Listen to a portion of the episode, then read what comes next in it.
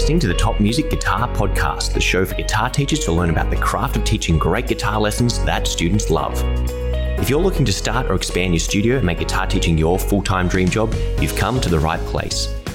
Each week, you'll get to hear from some of the top guitar teachers from around the globe and get their best tips and experiences so you too can build your own dream studio.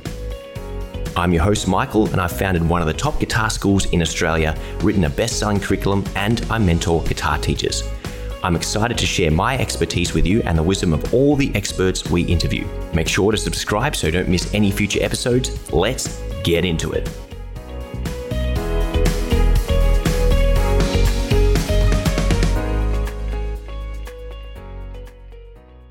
Hello, and welcome to another episode of the Top Music Guitar Teachers podcast. As always, I've got a real treat for you guys.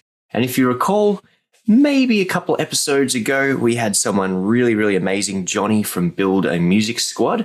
And that was probably one of my favorite interviews so far. And whenever I interview awesome people, I always like to ask them if they know any other awesome people who could be on the podcast. So today's guest comes with a very high recommendation, and that is Nick Tucker from the Spark School of Music and Dance. Nick, welcome to the podcast. Thanks for having me. It's such a treat to uh, get to sit here and talk with you. Yeah, it's such a pleasure to have you on. And, and it's, I say this a couple of times during my introductions, there really is no better job than getting to interview yourself and all these amazing people and connect with like minded musicians, music teachers, music school owners, and try and take the knowledge from the people who are up here and uh, a couple of steps ahead and use that knowledge to help the people who are just getting started or are stuck with their problems or a bit lost in their journey. So, Nick, I'm really looking forward to our conversation today. I love it. Now, can you give our listeners a brief overview of your journey so far and where you're at with everything? Yeah, I'll try and keep it as brief as humanly possible. So, like so many music teachers, I started teaching drum lessons out of my basement. And it was really out of, I, I got fired from another music school that I was teaching at. And it was a desperation moment for us. Um, I was getting married five days after I got fired. We had closed on our house 20 days prior to that. Uh, there was just so many life changes that were happening and then i lost my job and so i immediately went into sort of fight or flight and started teaching drum lessons from the basement in my home and in 2016 we, we welcomed our my wife and I welcomed our oldest daughter into the world. And the first thing she said to me prior to her being born was listen I love you. I love these drums but they're not going to be in this house with a sleeping baby. So you got to go somewhere else and do this thing. So I took my little drum set and I went and I found a really small commercial location. It was probably 600 feet um you know uh, 600 square feet. And uh, as we're in there, within a couple weeks, it feels lonely. You know, it doesn't feel like home to me. And so I call up a buddy and who's a construction guy, and I said, "Hey, I got a, I got this room. Would you mind putting two doors or two walls in this building?" And I think I want to just invite somebody else to come in here and teach.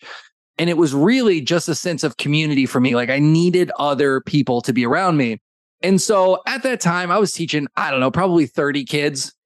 And I hired this guy, and he was teaching guitar lessons in there. And within about six to nine months, we had grown to 60 students. And I was like, wait a second, we might be onto something here.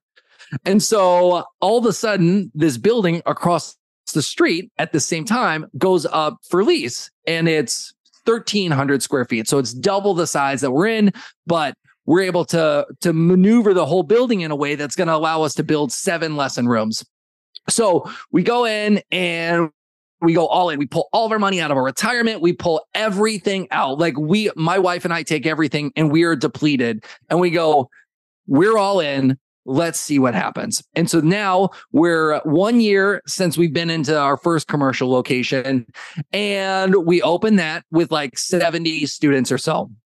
And after about a year, now our youngest daughter is being brought into the world. And uh, so now we're in 2018 and we're realizing like, man, we are, we, we may be in over our heads. At this time, we have probably you know 100 115 students something like that and so we are absolutely scrambling to try and make this rent happen. And it was at this time that you mentioned Johnny. I was one of the almost first members ever to work with him. And so I joined Build a Music School with 130 students. And at that time, it was wild for us because he, it gave me so much clarity and so much more business direction on it. And instead of you living in this constant fear of like, how are we going to make this work? All of a sudden, we just saw our business start to grow and grow and grow and grow and grow. And in 2019, we were just in this exceptional space now, and we were continuing to grow. And so we said, well, since we've done this, let's go open a second location. And so we found this other building and we opened that building or that second location in February of 2020, which, if you can imagine, 45 days later, the whole world shuts down. And so we had bought, and that was the other aspect is we had this was we had purchased this commercial building. So now we were we owned this commercial property. This was no longer a lease, and uh, COVID hits, and uh, we had just gotten to a point right before COVID hit where we within that first 45 days where we were breaking even on that location, and we were like so blown away to only lose it all virtually overnight. And so in 2020, we started that process of, you know, just trying to rebuild and rebuild and rebuild, just like everybody else was. And, and uh, eventually we started growing that location again as people got more and more comfortable of coming out of the woodworks and being together and being in person and whatnot. And in 2022 was when we, our lease had expired on that, the 1300 square foot building. And when that lease expired, we said, we're no longer in the business of renting. We want to be a company that's in the business of owning because we want to be in charge of our own destiny. We want to be in charge of, you know, whatever happens. And we don't want some other person to go, Hey, it's been five years, get out of the building. So we moved locations and we uh, in now we're in a 3000 square foot space. So now it's three times the, the space that we're currently in. And we sat down with an architect and we drew out all the plans and it was like 14 lesson rooms and all this stuff. And uh, I will vividly, I so vividly remember this day. Uh, my, I, I woke up and I thought to myself, we should take out four of these lesson rooms and build a dance school in here too because if our whole mission is like connecting kids and building community and you know giving kids the opportunity to explore the creative arts all together well then at some point we may cap ourselves with music so let's let's diversify let's become a, a, a, hub where people where kids can come to explore their creativity so in 2022 is when we opened the spark school of music and dance version of what we are doing. And so since that, you know, 2016 where we had it was me teaching drum lessons uh, at 30 students, we have gotten all the way up to 500 students in, you know, 7 years or so. And it's been an absolute crazy journey. And I the the reason why I I, I love our story, and maybe that sounds selfish, is that within all of that, it it's this idea of I don't know everything. I don't have all the answers. I, you know, I need to be constantly eyes up, ears up, listening and exploring and hearing from other people to help grow. And I, as I say to our team all the time, we're better together and we always need each other. And so that's how we got here. That's an amazing story. And, and to go from humble beginnings, teaching from home, which I think uh, many of us cut our teeth that way, right up to 500 students and navigating the pandemic. is some really amazing stuff. And I would have to say, you're probably one of the first combination of music and dance schools that I've come across. I've come across plenty of music schools, I've come across plenty of dance schools, but rarely have I seen anyone attempt the two, let alone uh, by all accounts and, and views look like they've pulled it off. So what have you noticed? Uh, and maybe I, I should back up a step and say, do you kind of target different differently? Do you like market to music students and then market to dance students? Or do you have like a creative program that sort of mixes both together or gives people the choice to, to start off in one path and cross over to the other? What's your sort of setup when it comes to this dance school being incorporated into music school? Yeah. So, so really at the core of it, we do for the most part, they're separate. So we spend, you know, like if we're talking advertising, right? Email marketing versus, you know, Facebook ads and stuff. We'll run, we'll run dance ads and we'll run music ads and we run them separately. Within that though, we have, you know, we we want to cross pollinate. So we want to take some music students and if they're interested in, in, exploring dance, well, then now they all of a sudden have the ability to be in the same building. You know, it's a safe, comfortable space that they're used to. Parents are familiar with it and they're able to come over and go, Oh, hey, maybe I do want to try dance for a little bit. And so we have some students who do both. But for the most part, you know, we see, I, I would say a good majority of them are doing either one or the other. But what we'll also see is kids who will leave doing music to jump over to dance or who start doing dance and then jump over to music. But from a general marketing standpoint, we start with them sort of in their own pillars. Fantastic. And has there been anything standing out as wow, dance students are like this and music students are like this? And has there been anything you've learned from running a dance school which you've then taken back to your music school? Yeah. So, you know, the we were very intentional early on. We had lots of conversations with other dance schools prior to us opening ours where we would have conversations and go, well, tell me more about the the parents, like who, like who do you serve and whatnot.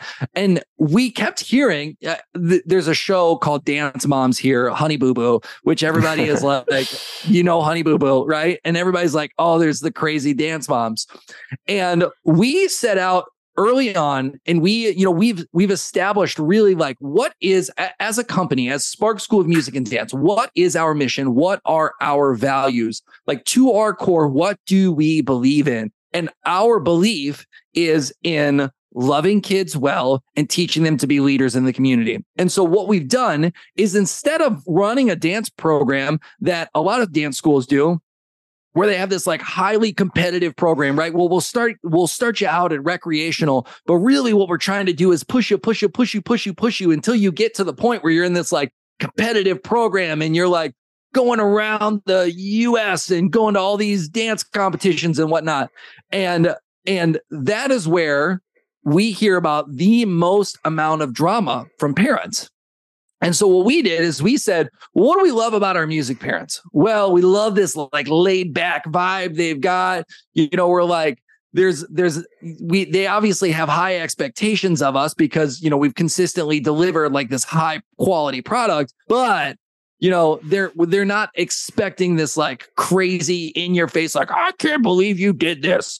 Um and so what you get with the dance parents. So what we recognized was well what if just what if we said we're only going to offer a rec- recreational program that just goes, hey, our whole mission is just to get kids excited about dance, teach them some fun steps, get them, you know, the exercise that they're looking for, really express their creativity, but let's not push them to the the competitive side. If they wanted to go to a competitive side, legitimately there's a place a mile down the road from us. We'll send them there. But let's just create this laid back recreational feel with our music or with our dance students. And so we were so intentional about that early on that we personally have not experienced the difference of like crazy honey boo boo mama and, you know, a, a chill, laid back music parent. Yeah, that's amazing. And I, I sort of was going to ask certain questions and interject there, but uh, you got this wonderful way of almost setting up a question or sparking some thought and then answering it. But to share a, a story of mine, I mentioned just before we went live that I used to go to the US once a year. And around about 2017 or 2018, this guitar playing event I was going to in Chicago, uh, the same hotel, they had this like dance competition. So there was just hundreds of these little honey boo boo kids running around, all dressed up. And then hundreds of their like drama mums like running around. And it was like just really bizarre to sit and watch like the death stares different parents would be like if a really you know uh, attractive looking i gotta word this carefully but a girl who would grow up to be a very pretty young lady um, with her dance mum if any attractive looking person walked past a similarly attractive looking person, just the death stares you would get from the parents. it was like it, it, was just like a whole environment of envy and and malice and oh, no one's better than my child. And it was just like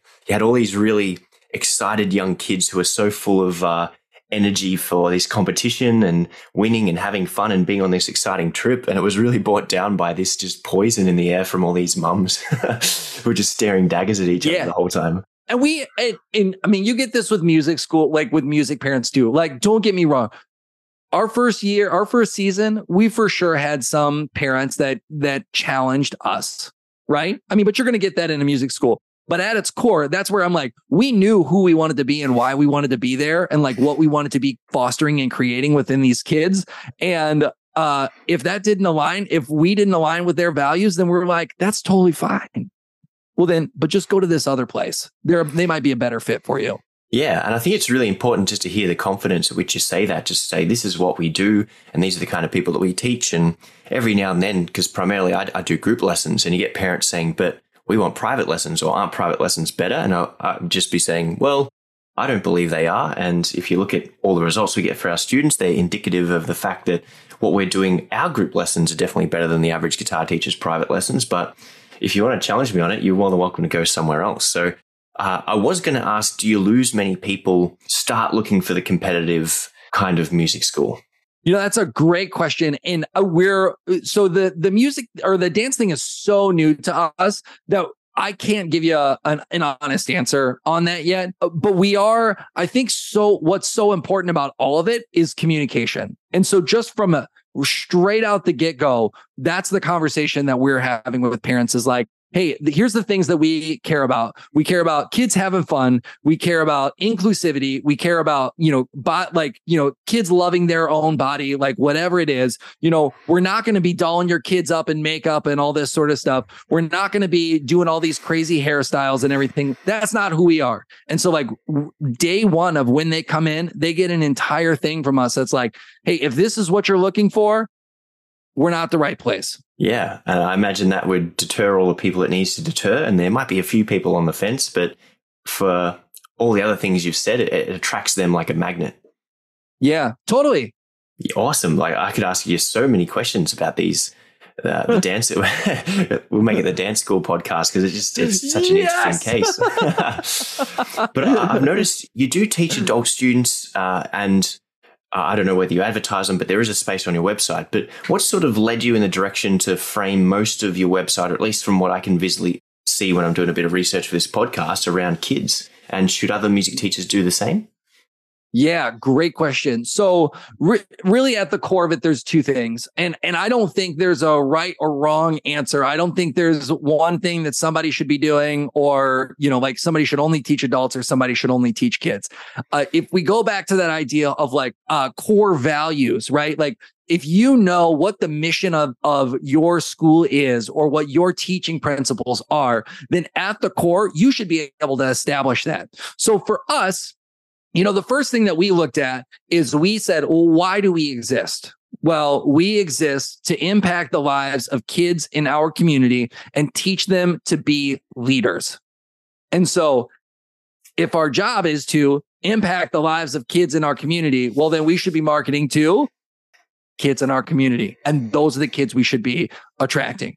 Now, with that being said, we all, we also want to we love the idea of adults being able to come in and you know for we have like a, a, retired Minneapolis police officer who comes in and he's trying to learn guitar. He's like, I always wanted to do this, but I never got the opportunity, and I don't want to push him away from being able to experience that. But at our core, you know, we care about impacting the lives of kids in our community. So that's where we focus on. You know, the the benefit that I see in that and our our sort of north star within that as well from a if you want to talk like a business or financial standpoint is that what we saw was that kids had a higher retention rate than adults did because a lot of times you have is you've got a 40 year old who's working their business job and all of a sudden they realize oh well i'm going to start traveling for business all the time so now i'm going to leave within three months or uh, oh i don't have enough i thought i was going to have all this time to practice but i've got a five and a seven year old who are screaming at me every night and by the time seven o'clock hits i just want to go to bed. And so there's like all these other things that we had you know we had seen um, that were happening with adults. Now you do get the sports you you get similar things with kids. And that's where I think it's so important for us to be able to focus on like, what is the core mission and the value of your teaching? That's a, a mic drop moment. really, really amazing stuff coming out from there. And yeah, it can be really interesting because adults, when you get an adult who has a really specific problem and they they want that solved, then they can become those, you know, two year, three year, five year clients because the guitar's their thing. But as you sort of mentioned, uh, and what I say to my coaching clients is for 90% of adults, guitar or whatever instrument they're learning is really priority number 15 on their list. They'd love to be able to do it, but the, the money, the job, the bills, the kids, all these other things stack up. And uh, guitar is always pushed one step closer to the chopping block if something changes in their schedule and they need to make that happen there. So yeah, unfortunately, adults can be really good students, but the majority of them, you know, if they wanted to learn guitar, they would have done it a number of years ago and they wouldn't be picking right. cracks. And I think some of that too, I'll go on a little bit of a tangent here, but I, I wonder if, and I don't, this is me wondering, not actually saying we've implemented this, but like, I wonder if there's even some version of being able to provide more value if it's just, if it's a model problem. So, like, right now, historically, the model that we have is you come in for a weekly lesson and you come in for your 30, 45, 60 minute lesson, whatever it is, whether it's group or it's private, you come in for that. Well, adults go, well, I don't have all the time to be able to commit to that. And so what if, what if the deal is, hey, I've created this entire online guitar teaching course over here. And so you're going to have 100% access to this guitar teaching course. And then once a month or twice a month, we're going to connect and we're going to do a 30 or 45 minute lesson where now we're able to connect over here and we're able to sort of deep dive into the stuff that you're doing. And then maybe, you know, on the other two weeks, uh, I'll give you a, a, we have like a, you know, a, a WhatsApp or a Vox chat where we can chat for a little bit. And so now, you know, you'll have access to that. And it's not necessarily a problem with the whole, the fact that it's an adult student, but it's uh, how can we cater a model that serves the people that we want to serve? Yeah, I think that's a very, very cool idea to explore. A little, little insight for our listeners is with some of my really advanced students, and let, let's say the serious players, they don't have to be technically proficient at this point in time but the people who are serious enough to be already proactively looking for ways to improve their playing, they work really well with a model where we have a once a month check in kind of lesson and I give them just a framework to work towards where it's like, uh, here's, I call it my pathway the advancing guitarist. So we sort of drop them in one end and they come out the other end. And the way I think about it, have you seen the TV show Dancing with the Stars? Yes. Well, at least you know of it. So if anyone yeah. watches the first episode or the first week of Dancing with the Stars, it's really obvious who the pros are and who the celebrities are. And then every week they work for a couple of hours. They do this intensive training. They learn the concepts. They learn the dances. And three or four weeks, there's big improvement, but you can still clearly see who's who.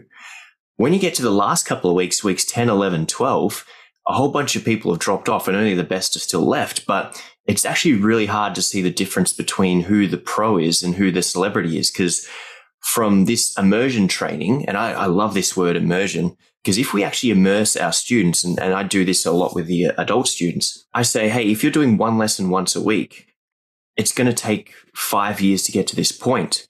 But if you do four or five lessons a week, or let's just say three times a year we do a, a, a two day, three day boot camp and we just smash through all this stuff. And then you have the 12 weeks to work on it.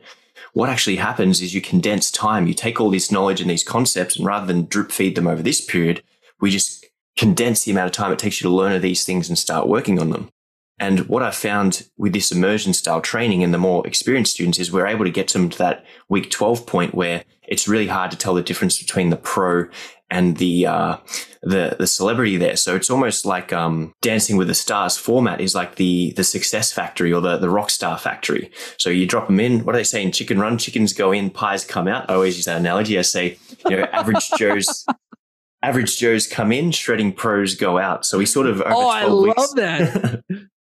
so that that model works really well with people who are already disciplined enough or into guitar enough to be proactively playing. And a lot of these people, they um you drop them in one end and you check in one once a month. So over three months, you see them three times for an in-person lesson or an online lesson. But I can log into their account and I can see that you know they've watched all the videos and they've done things. You take your average adult beginner and do that. They're there for the accountability. So they're coming in because they need someone to hold their hand. They need someone to dumb it down. And I'll always say this: a lot of people come to lessons not because they want to learn guitar; it's because they want the human connection or they want to look impressive for someone. So you really do have to put your finger on why is this person here and how does my uh, being with me help facilitate what they're after. So I think going back to what you do with your dance school, having certain marketing will attract certain kinds of people. Uh, if you're, uh, you know, the the badass Michael Gumley Shredding Guitar School Academy, we when that was my marketing, I had a whole bunch of like, you know, uh, thirty to sixty five year old heavy metal hard rock blues guys that just wanted to learn how to shred. And it was so awesome because all we did every lesson was just really advanced stuff. And then um, now we sort of, knowing that there's more beginners out there than there are intermediate players, we do a lot more marketing for the beginners. But yeah, it, it all really just comes down to who are you marketing for and how your program's structured to set them up and how are you're going to end up teaching. So yes, we've got different ads for kids, different ads for adults. We get different kind of people, but we kind of do really, uh, you probably do the same thing. We don't get a lot of dropkick customers or flaky people because our marketing kind of repels some of those people.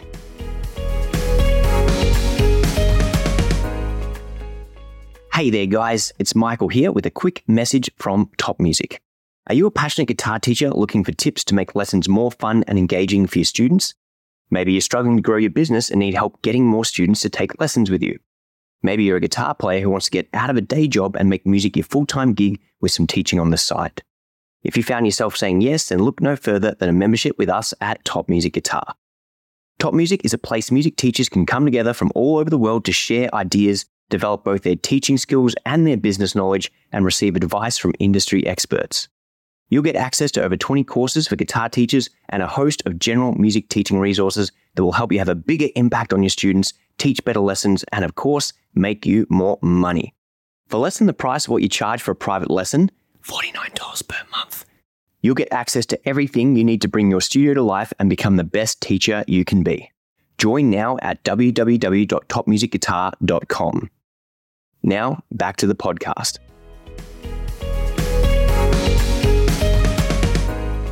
Totally. Absolutely. Yeah. And to go back to what you're saying, you know, uh, like that idea of, you know, your badass guitar shred academy, right? I, I look at, uh, and I know nothing about guitar, so pardon me if I'm like totally messing this up. But I look at like like Steve Vai is probably not interested in teaching a five year old in how to play guitar. Steve Vai is interested in teaching a bunch of adults how to shred on guitar right? And so it's the, it's that sort of thing where like that's his value that at, at the core that's what he cares about. The world needs him to be able to do that. Just like the world needs me and you you know to be able to embrace the the young kids to prepare them so that by the time they're adults steve vai can take over and kick ass. 100% or if you employ multiple teachers you get uh, a little natural student progression. So because uh, I coach people as well, I get people say, "Oh, I don't want to teach kids," or other people saying, I, I, you know, I only want to do adults or I only want to do kids because I'm intimidated by other adults. And there is no right or wrong answer. Ultimately, it's your business and do what you want to do. But I'm just a big advocate of if you want to be a really great teacher, you need to be able to help everyone. You don't have to help everyone, but at least yep. have the ability to help everyone. If you just want to specialize with, you know, heavy metal guys because that's what you love and enjoy, then just go and find that, and that's what's going to make you happy. Um, I believe kids is always going to be the biggest market, and um, there's always going to be new beginners every year, as opposed to experienced players. There's less and less of every single year. And Totally. that's almost like a, a financially driven decision. But you know, I love teaching kids. They're just so much fun. I, I I can be very serious at times, but when I'm teaching kids, I'm just a big goof and, and have fun with them that way. So, and the funny thing is, when I teach 45 to 60 year old males, it's almost the same thing. I say I teach the same Yes. avatar, two, two different age spectrums. Yeah, it's really, really interesting. But I, I do want to ask you, how did you go about growing your school? Because you obviously went from 30 to 60 to a second location and now 500 students. So, what are some marketing tips and, and music school growth tips you could share with us? Yeah, so I think you know the the first thing that really helped us soar and given I want to preface it with this. This was 2018. This would have been August of 2018. So I mean the world's a different place now, but uh Facebook ads in 2018 I so that was the year that our second daughter was born. Um, actually, a month, but we started this campaign a month before our second daughter was born, and I was in the hospital with my holding my my now youngest daughter, and um, like my wife could see the just stress in my face of all the people that we had to call who were, who were generating all these Facebook leads, and she said to me, she said, "Why don't you just go home?" And why don't you just take care and do all these phone calls that you need to do? Do four hours of them and then come back. And so I literally left my wife in the hospital with a newborn baby to go and make phone calls. And so this was that we were just like crushing, absolutely crushing Facebook ads at this time. Uh, so we ran those for, you know, several years. And then when COVID hit, I did what a lot of people did. And I all of a sudden I got down on myself and I was like, shoot, you know, uh, what are we gonna do? I can't, you know, I'm hoping we can just stick it out and make it through the whole thing. And in uh, September of that of 2020, uh, I had a business mentor uh, say to me, "You're just using COVID as an excuse to not grow. You need to get over it. Stop using it as an excuse and do something about it." And so I was like, oh, okay. So I started Facebook ads and couldn't get Facebook ads to work. And instead of this time going, well, Facebook ads don't work. So I guess I'll just have to sit here again. I switched to email marketing. And at this time, I we over the course of 30 days, I think we added 60 new students just by email marketing. And so at our core, you know, the big ones that we're doing are your, your, well, now Meta, right? Your Facebook, Instagram ads, those sorts of things. And the reason why I use those platforms is because those are the ones that I personally interact with the most. You know, I think that, I think that other platforms would work great, but that's the one that I'm most comfortable on. And then the, the next thing that we've been doing is just doing Facebook or, um, uh, email marketing. And so we do lots of email marketing with, uh, we do one to two text messages a month as well. And so that's just helped us consistently scale up over and over and over and over again.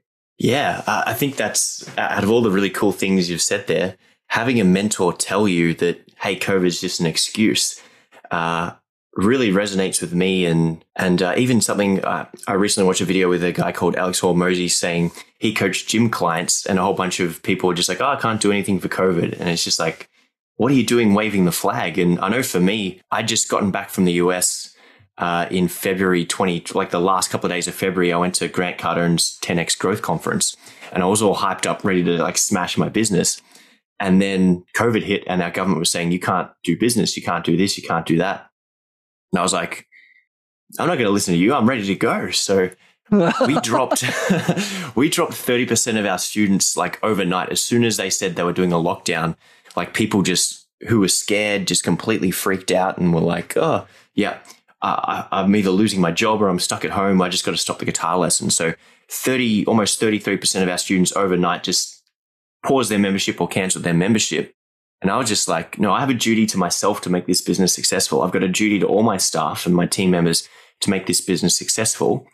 And I'm literally not going to let anyone, you know, starve or go hungry or, or not be able to work. So we almost two weeks prior, because we could kind of see it was going towards a lockdown, preemptively switched to it and got a two week head start on all the online stuff, ironed out all the kinks. And then just, I literally just said, Hey guys, if you've lost your job, if you're stuck at home with nothing to do, if your guitar teacher or music school has shut down, we are running free lessons. And for the first month, I just made lessons free.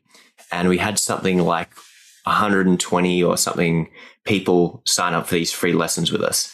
And at the end of wow. the month, I just said, all right, you, have had a free month worth of lessons. Um, if you'd like to ex- uh, keep on going, because the lockdown at that point, two weeks to flatten the curve, they uh, said, we're just going to have another two weeks of lockdown. And then um, I said, okay, guys, if you really enjoyed this, we'll make it free for two more weeks. After that, we'll do a special half price COVID deal for you. And then two weeks, long story short, turned into another 18 months here in Australia, the most lockdown city in the world. But the 120 people that came in for free ended up, not all of them wanted to go past that first, you know, not uh, maybe about 80% lasted the full month. But beyond that, the amount of people that signed up for the half price membership was more than the, the amount of quitters we had in day one of COVID. So within six to eight weeks of COVID, we were already in a better position than we were going into COVID. So big part of that I would say is just having like someone like Grant Cardone as a, a business mentor who hyped me up so much that I wasn't willing to accept the reality that, hey, my government's saying you can't do this. And I just said, well, you know, if you can't go over it, you can't go under it, you can't go around it, you're just going to go through it. So we just pivoted, adjusted, and came out of COVID um, I was very happy. We had 10 team members. The only person I had to let go, unfortunately, was literally uh, a new admin, which she started about seven days before the lockdown. And I just said, ah, you know what? We don't have all this admin work that needs doing anymore. So we only had one casualty out of 10 team members. And as soon as lockdowns were done, you know, she was straight back to working for us. So um, that was my goal was not to let any of my staff down, not, not to let any of my students down.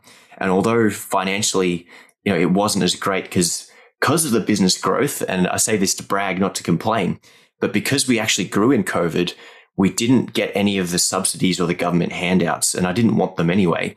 But I still had to pay a full month's, a full eighteen months rent on a facility that we could use for about three, four weeks for that whole eighteen month period of not being locked down. So yeah, like if we didn't have to pay almost forty thousand dollars rent during that period because we we didn't qualify, it would have been a very very good outcome. But we just you know we won in spirit. We didn't win financially on the board, but our student numbers and the goodwill we got with everyone was was really really great from that period.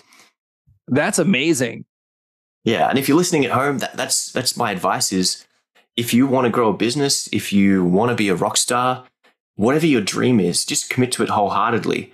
And they say the uh, the river always beats the stone. As long as you're chipping away at it, as long as you're always progressing, as long as you're always taking consistent action towards your goal, nothing can you can stop you. Whether that's just like you know temporary setbacks along the way, whether that's your government locking you down for 18 uh, months in a 24 month period, you'll find other ways of doing things if it means enough to you. So that's my advice to all of our listeners and anyone who you know is having a little bit of hardship. And there are going to be genuine hardships along the way. You are going to be tested, but something like the pandemic, you know, there were tons of people making money. There was more people picking up instruments and trying them out than ever before.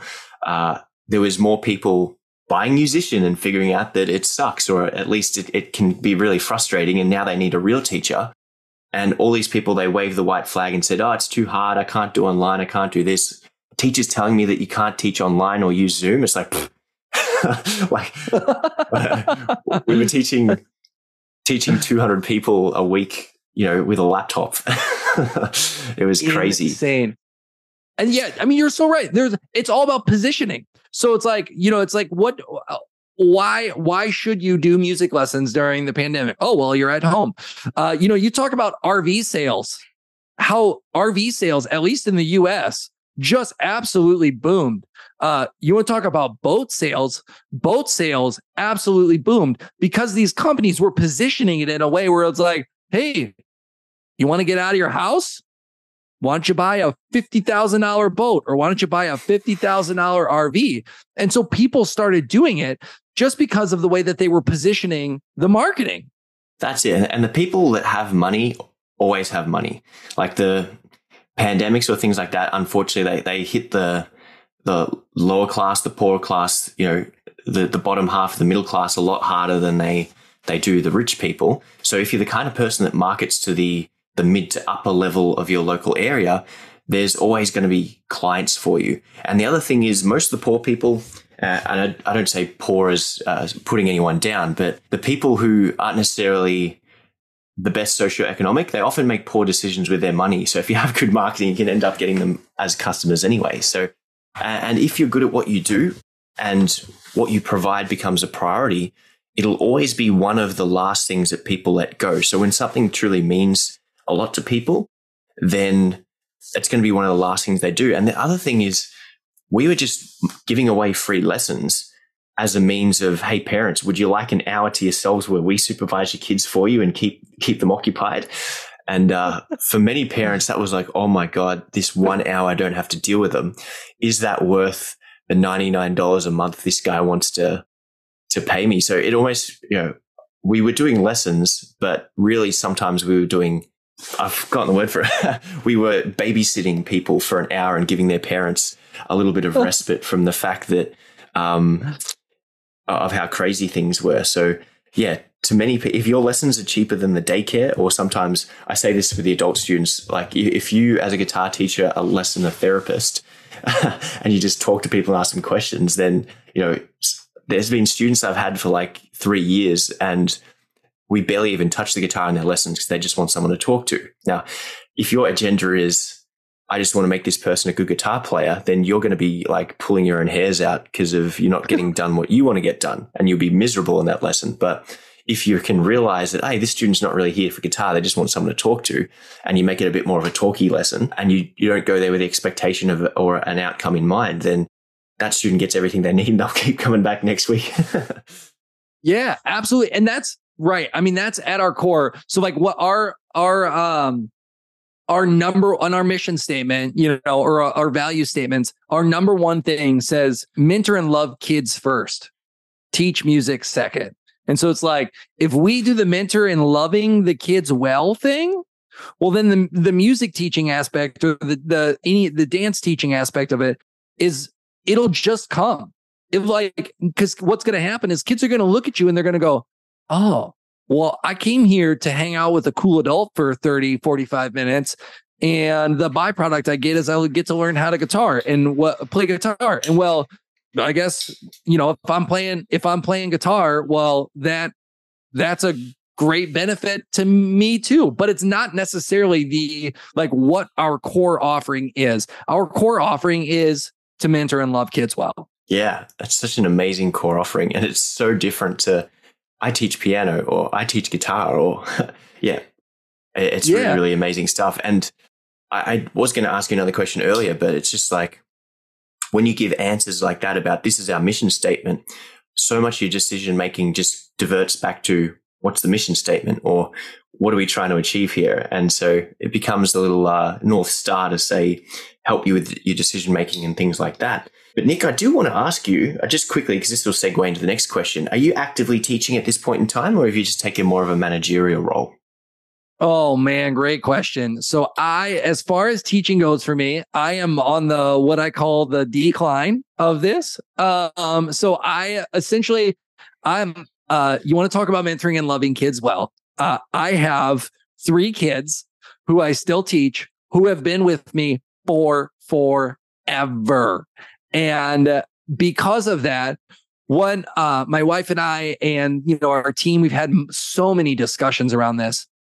We have decided that the best thing for me to do is to love these kids and be with them until they decide they're done. So on Wednesdays, I go in and I teach one kid a 30 minute lesson. And on Tuesdays, I go in and I teach two kids, they're back to back at least, two 30 minute lessons and that's it. And it's just because they've been with me for so long. And, you know, going back to the North Star, it's like, well, if this is what we say we're about, well, then I should probably stick it out with these kids until they decide either A, I don't want to do this anymore, or they graduate and go get jobs and all that sort of stuff. But uh, so, yeah, technically I teach 90 minutes a week. Yeah. And what are you or how did you come about transitioning out of teaching or making the decision that my time is better spent elsewhere and how have you sort of navigated hiring people replacing yourself and managing a team, or not just a team, but even two locations? Because I can imagine if you double the amount of schools you got, you potentially double the amount of staff you have as well. And hopefully not doubling yeah. the amount of headaches that goes with it. No, definitely not. um, so as as we transitioned out, it was not a an easy process. You know, there's lots of things that I have learned along the way, and I'm still continuing to learn. It's that idea that we go back to our origin story where I'm like, I don't know what I'm doing. And that's okay. As long as when I wake up tomorrow morning, I do the thing that I tried to do yesterday better than I did it yesterday. And as long as I do that, just growth, growth, growth, growth. You talked about Alex Hormozi. Uh, he uh, he has a oh shoot, I can't remember the the quote now, but it's this idea that like um that like w- that learning is not IQ. Learning is doing something and then the next day not you know is improving upon it or not doing making the same mistake as you did the day before that so like that's the idea that I want to be uh, moving towards. So you know when we when I transitioned out of this role at, at ultimately it got to the point where I was looking at everything that I was doing. And I was like I I don't have the mental capacity to be able to to do this. And that idea of like, you know, the the the oxygen mask. It's when it comes down, who does it go on first? Well, it goes on you first, and then you put it on your kid. And so what I was doing is I was taking that oxygen mask and I was putting it on everybody else. And I was like, okay, you guys are all taken care of. You guys are all taken care of until I started feeling some burnout. And so uh, when that burnout starts to hit, that's when we find somebody who comes in and is able to, you know, I'm able to put that oxygen mask on me. So it started by, you know, hiring an admin person, as many people do, right? And then we hired that admin person and they, uh, and then it hired another admin person. And then it turned into, um, well, let's hire somebody who manages the admin people. And so we hired somebody who manages the admin people. And then we were looking at all the teachers, and I, I'm going, oh man, I used to have all this time to dedicate to connecting with you guys, but now I don't have that time. So then we're like, well, what can we do to solve this? Well, let's hire a um, a music lesson department lead. And so we hired a guy who then manages all of our teachers. So now we have somebody who manages our admin staff somebody who manages our teachers. And then we did the exact same thing for our um, for our dance program. So now we have a dance manager who then manages the dance teacher. And ultimately the the spot that we're in now is that I, am realizing that I'm not like my my core love is marketing, and I've been so much uh, ingrained in the organizational stuff that I haven't had time to dedicate to that. So then we just hired back in February. Uh, her role, she's the vice president of operations and HR. So now she oversees all of the department leads. So she is in charge of the music lesson department lead and the dance department lead and the admin department lead and and then my job is to just report she reports directly to me. So what we've done is we've just found the holes and like we're we're analyzing and asking questions all the time. It's like what do we need right now? What's not what's working well? Uh what's not working well? And uh so and what should we keep doing? And so a lot of these you know these hires have been formed out of this idea of like well, what's not working well? Well, Nick, you're not able to spend a lot of time working with all the music teachers right now. And they're bumming about that because they used to be able to connect with you. And now they're finding it hard to, to find time to, uh, you know, to, to ask you questions or to, you know, to do these different things. And so we're like, oh, great. Well, then let's hire somebody who can do that because I don't have the capacity to do that right now. Um, and so, and within all of that hiring, what we've done is we've used just tons of different resources and I've read books on hiring and it's like, you know, we so for the longest time now, we we were like we were using the same hiring docs that I built from a long time ago and now our music department lead is like, "Hey, these are not working anymore. We need to revamp this entire thing." So we just revamped our entire hiring process because we're like, it's not working anymore the way that we have originally created. So let's fix it. And so uh, that's ultimately what business is, right? It's uh, it's getting problems, finding solutions, getting problems, finding solutions. and it is just this vicious cycle um, that never ends. But the best news within all of that is it's not just business. That's life. Life as a whole is like problem comes our way, we solve it. We're good. New problem comes our way, we solve it. We're good. And so it's business, it's life, it's everything. We just have to find a way to incorporate it all into what we're doing um, you know, and and have the the capacity to be able to see the growth within all that. That's some amazing stuff, and I feel like we need just a whole episode to dive into what you've just said and really unpack that because it's and it seems like a simple explanation, but I know that's something which you've done over the last uh, you know five to seven years as part of your journey. But Nick, unfortunately, we are coming to the end here. So my last question to you today is could you impart one final piece of wisdom upon our guitar teachers listening at home or our music teachers? If you could give one last bit of advice or wisdom or story, what would that be? Oh man, yeah. You know, uh, honestly, I mean, if we want to, if we want to go back to at the core of everything that we've done, is it's establish your mission. It's your why statement, and then establish your values, establish your principles, find problems and solve them. And if you do those things over and over and over again, you're going to attract the right clients. You're going to improve your experience for your clients. You're going to improve your experience for your staff, and you are going to do better things for kids and the community around you. Another mic drop moment. Nick, last little question. Where can our, our listeners find you online or connect with you or get in touch? Yes. So I am on the Facebooks uh, and Instagram I, I think my I, I always forget what my my uh, Facebook hyperlink sort of thing is. Um, but you can I think that we can uh, put something in the show notes with my my Facebook link and my Instagram stuff, and uh, reach out to me. Shoot me a direct message. I'd love to chat with you. I'd love to hear more about your story. Um, you know, as much as I talk about building community where I'm at, I do believe community is a global thing. And so right now, Michael, you and I are building community, and so I love the idea of being able to connect with um, music teachers and musicians and studio owners, whether solo or or music school owners uh, around the globe, and be able to uh, to connect with them and, and learn with them and uh, and and teach. Fantastic. Well, guys, he didn't want to give us his Twitter handle. We'll make sure we link that below. But if you do go to Facebook or Instagram and you type in uh, Nick Tucker, the most attractive option is probably going to be the man I'm looking at right now. Oh so yeah, you probably have the right one. so it's very it's very important to have that uh, little message of community and creating a global teaching community because literally we can do that these days. And traditionally, I think musicians have always felt threatened by other musicians, and it often carries into being music school owners. I remember doing local shows and you know the rival band was, oh, look at those guys. I think they're so good. Or like, don't talk to them. They're the other band. And then, uh, you know, I jerried on really good that if our biggest rival band would play a show with us, rather than us play to 100 people and then play to 100 people in the same night, we could play to 300 people combined together. So that same power of collaboration works just as well with music school owners and other guitar teachers and whatever you teach around the world. And we might even let some dance teachers in now that we uh, know there's a market for that as well. But Nick, on behalf of the top music community and all of our listeners, thank you so much for coming onto the show. And I reckon we definitely got to have you back in a couple of months to dive a little bit deep in all the wonderful things you just touched on today. Wonderful. Thanks so much for having me. It was great to chat with you.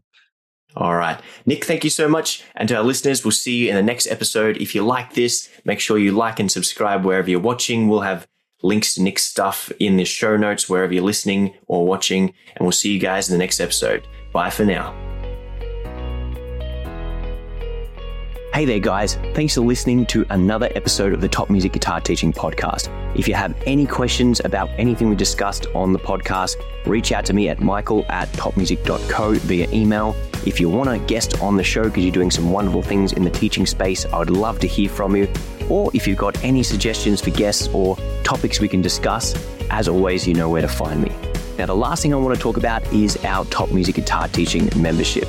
We have over a thousand members of Top Music, and that is a huge community of people that you can connect with online, share wonderful teaching tips, and of course, network with. We've also got over 20 courses for music teachers, 12 special ones for guitar on every topic imaginable from group teaching, private teaching, how to find more students, how to build websites, everything you could possibly want to need to know about teaching, building a business, and getting more students is covered. And you get access to all of this for $49, probably less than what you charge for a one hour private lesson every single month. So don't miss out on this awesome opportunity. Visit our website, www.topmusicguitar.com, and join us in the membership. Thank you so much, and we'll see you next week.